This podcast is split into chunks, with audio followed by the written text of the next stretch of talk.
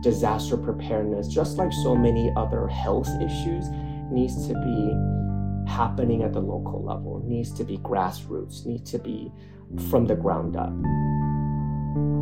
This is the Brightline podcast from Brightline Defense. We explore environmental justice issues, or EJ issues, in the Bay Area and California, highlighting the work of community based organizations, including our own. My name's Aubrey, and today we're heading back to San Francisco Chinatown, where community connection is the first line of defense against fires, earthquakes, and more. So we see ourselves as a community convener that brings stakeholders together. My name is Michael Liao. I'm the director of programs at NICOS Chinese Health Coalition. NICOS was founded back in 1985.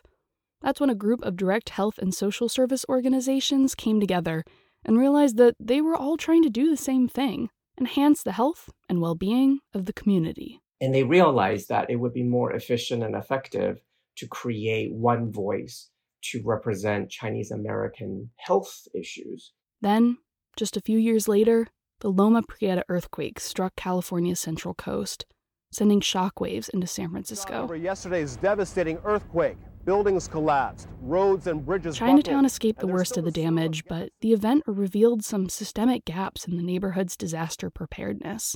You know, folks were left behind or forgotten in a way.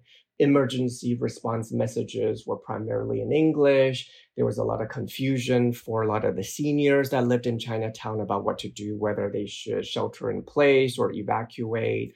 There was just a lot of recognition that not only did Chinatown suffered disproportionately, but also that the city lacked response that were both linguistically and culturally specific and appropriate. If you've listened to our previous episodes, you'll know that Chinatown is a unique community in a lot of ways. The neighborhood is home to many monolingual residents who don't speak English and an aging immigrant population. Many of them live in dense, single room occupancy hotels, or SROs. A lot of folks who live in Chinatown are actually Chinese immigrants who have never experienced earthquakes in their lives. This is Wallace Fung. He's a senior program coordinator at CYC Community Youth Center. One of the programs Wallace oversees is called the Seismic Safety Outreach Program. It organizes disaster preparedness workshops for the Chinatown community. Because a lot of immigrants that actually live in Chinatown are from southern part of China. An earthquake is not a thing. So we, we, we basically show them some photos, videos of earthquakes that happened in the past and the damages that it can potentially bring to the community. Often, the first challenge is getting residents to take the threat of disaster seriously. When they first hear about, you know, earthquake or when we show them some photos, at first most of their reaction will be like, "Oh, it's not going to happen anytime soon." But Wallace has some strategies to help build understanding of risk for Chinese immigrants in northern part of China, it's actually a pretty common thing.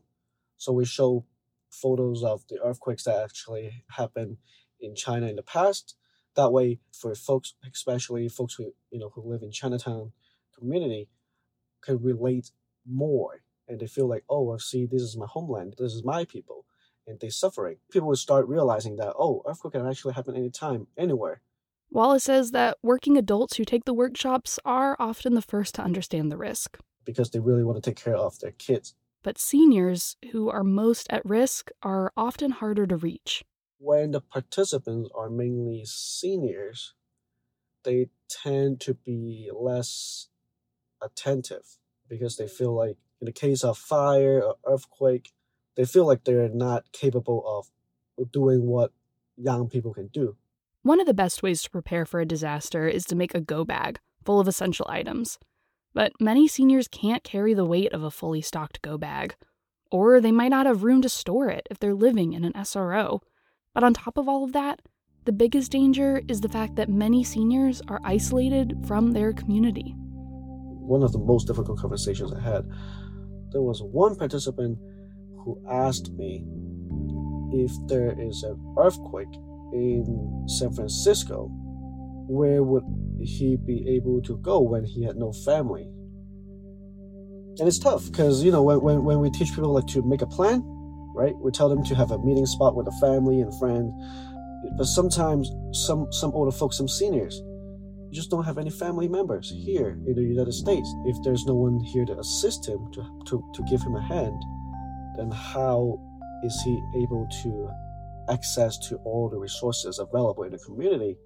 That's why we need more volunteers who can actually walk around the neighborhood like NERT to provide assistance if anything happens. NERT. That's the name of the program that Wallace just mentioned. It stands for Neighborhood Emergency Response Team. NERT is a training program for community volunteers that gives them the knowledge and skills to assist emergency responders from the city. In Chinatown, multilingual volunteers, including members of NERT, are crucial in spreading information to community members who don't speak English, like the man Wallace met at the workshop. They can, you know, get more knowledge. That way they can pass them on to the neighbors, to older folks who might not, you know, have a chance to attend this type of workshops. So, what happens when disaster actually strikes? Michael and the Disaster Preparedness Committee at NICOS have worked to develop a strong communication network that stays online even when phone lines and power are down. So that system is primarily us sending out an email blast or doing a texting group or you know we also have redundant ham radios located throughout san francisco chinatown that we can use if other means of communication are unavailable. And then we also have plans in place for human runners to run messages from key organizations to one another. The disaster preparedness committee has thought a lot about earthquakes but that's not the only type of disaster they're preparing for.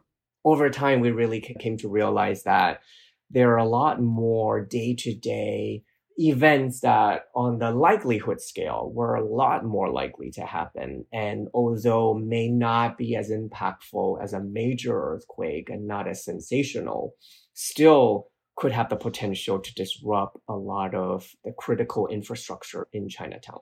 Disasters like fires and SRO hotels. You know, folks had such overcrowding fires were fairly common and can be very devastating. It could displace hundreds of folks at a time, if not more. It's a familiar story for elders who have lived in the neighborhood for decades, like Wing Hu Liang. I lived in Chinatown from 1996 until 2020. Over 20 years, I was living on the Clay Street, when I came here and then moved to the Jasper Street. People care for each other because everything is easy to access without language barrier. Mr. Liang remembers one close call in his old SRO.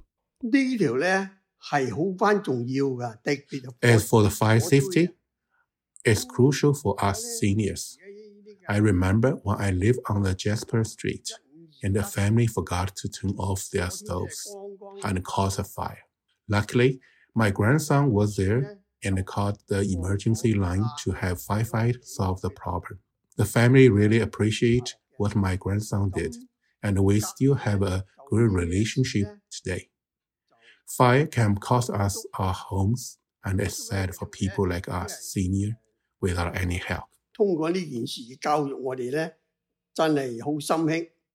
That kind of intergenerational support between Mr. Liang's grandson and the other SRO tenants is actually a critical part of Chinatown's disaster preparedness plans.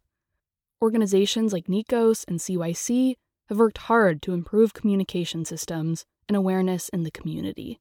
But Wallace has found that seniors still struggle to engage with workshops and learn how to use technology. That's where the youth come in. The youth should be involved in this because the seniors they really like talking to younger people. And when they see teenagers they tend to be more interested in listening what they have to say. They just seem to be having more fun. Cyc also runs other workshops similar to the one on seismic safety. They include a tablet class where youth leaders teach seniors how to use their technology. My name is carson. I am currently in the 12th grade and i go to wallenberg high school Carson is the president of Wallenberg's Youth for Community Engagement, a CYC program in San Francisco public schools. Its goal is to help new immigrants gain confidence and communication skills. Carson has been leading a tablet workshop for seniors living in Chinatown. When we don't understand something, we would just like stumble our way through and like click on random things to actually learn it. But I think for the seniors, they're just too afraid of like breaking their phone or like going to the next page when they don't like fully understand how things work. In the tablet workshops, Carson gives a presentation while his vice president runs the slides. Each of the club's officers stands near the seniors to help them if they miss a step or run into problems. And in the case of an emergency, these technology skills can be life saving. There's a digital divide in Chinatown. When people don't have their cell phones, the information is being delayed when there's something crazy going on. So they have like less time to prepare for the disaster. The skills in these workshops are important, but it's also clear that there's more to it than learning which buttons to press. Being able to reach seniors and connect with them is key to building a prepared community and fostering youth leadership. It kind of reminds me of my grandmother, which she was living with me in China for five years before I came to the United States. So I think it kind of motivated me to just continue volunteering, helping out the seniors, because it would really mean a lot to them and their family just to get in touch, right? So that relationship like stays there and never goes away. For all the challenges that Chinatown faces, it's widely considered to be one of the most prepared communities in San Francisco. That's thanks to the effort of community organizations like NICOS and CYC, who've helped build a more connected and informed neighborhood. But organizers like Michael know that there's still a lot more work to be done. I hope looking ahead that there will be more resources and that organizations could get more funding and resources to continue to do the work that we do, to continue to lead these conversations that are really needed and, and to be able to continue to strategize and come up with culturally and linguistically specific interventions that fit the community and the neighborhood. I think our model has been something that the city is looking into and replicating in other neighborhoods. And it really shows that the city is starting to recognize disaster preparedness, just like so many other health issues, needs to be happening at the local level, needs to be grassroots, needs to be from the ground up. So we hope that that's the trend that will continue in terms of programming and funding. That's what we look forward to. This episode was written and produced by me, Aubrey Calloway, and our assistant producer, Will Entwistle. Original music by Mike Glicksman. Thank you to Eddie On, Sarah Shu, Cecilia Mejia, Jackie Lee, Rachel Hung, and Jerry Shu for production support. And thanks to Michael Liao, Wallace Fung, Winghu Liang, and Carson Ma for sharing their stories. This podcast is funded by the Environmental Justice Small Grants from the California EPA. For more information about Brightline, you can visit our website at brightlinedefense.org or on social media at Brightline Defense. You can also find a transcript of this episode on our Medium blog. Don't forget to give us a follow and leave a review if you enjoyed the show, and stay tuned for more from us wherever you get your podcast. Take care.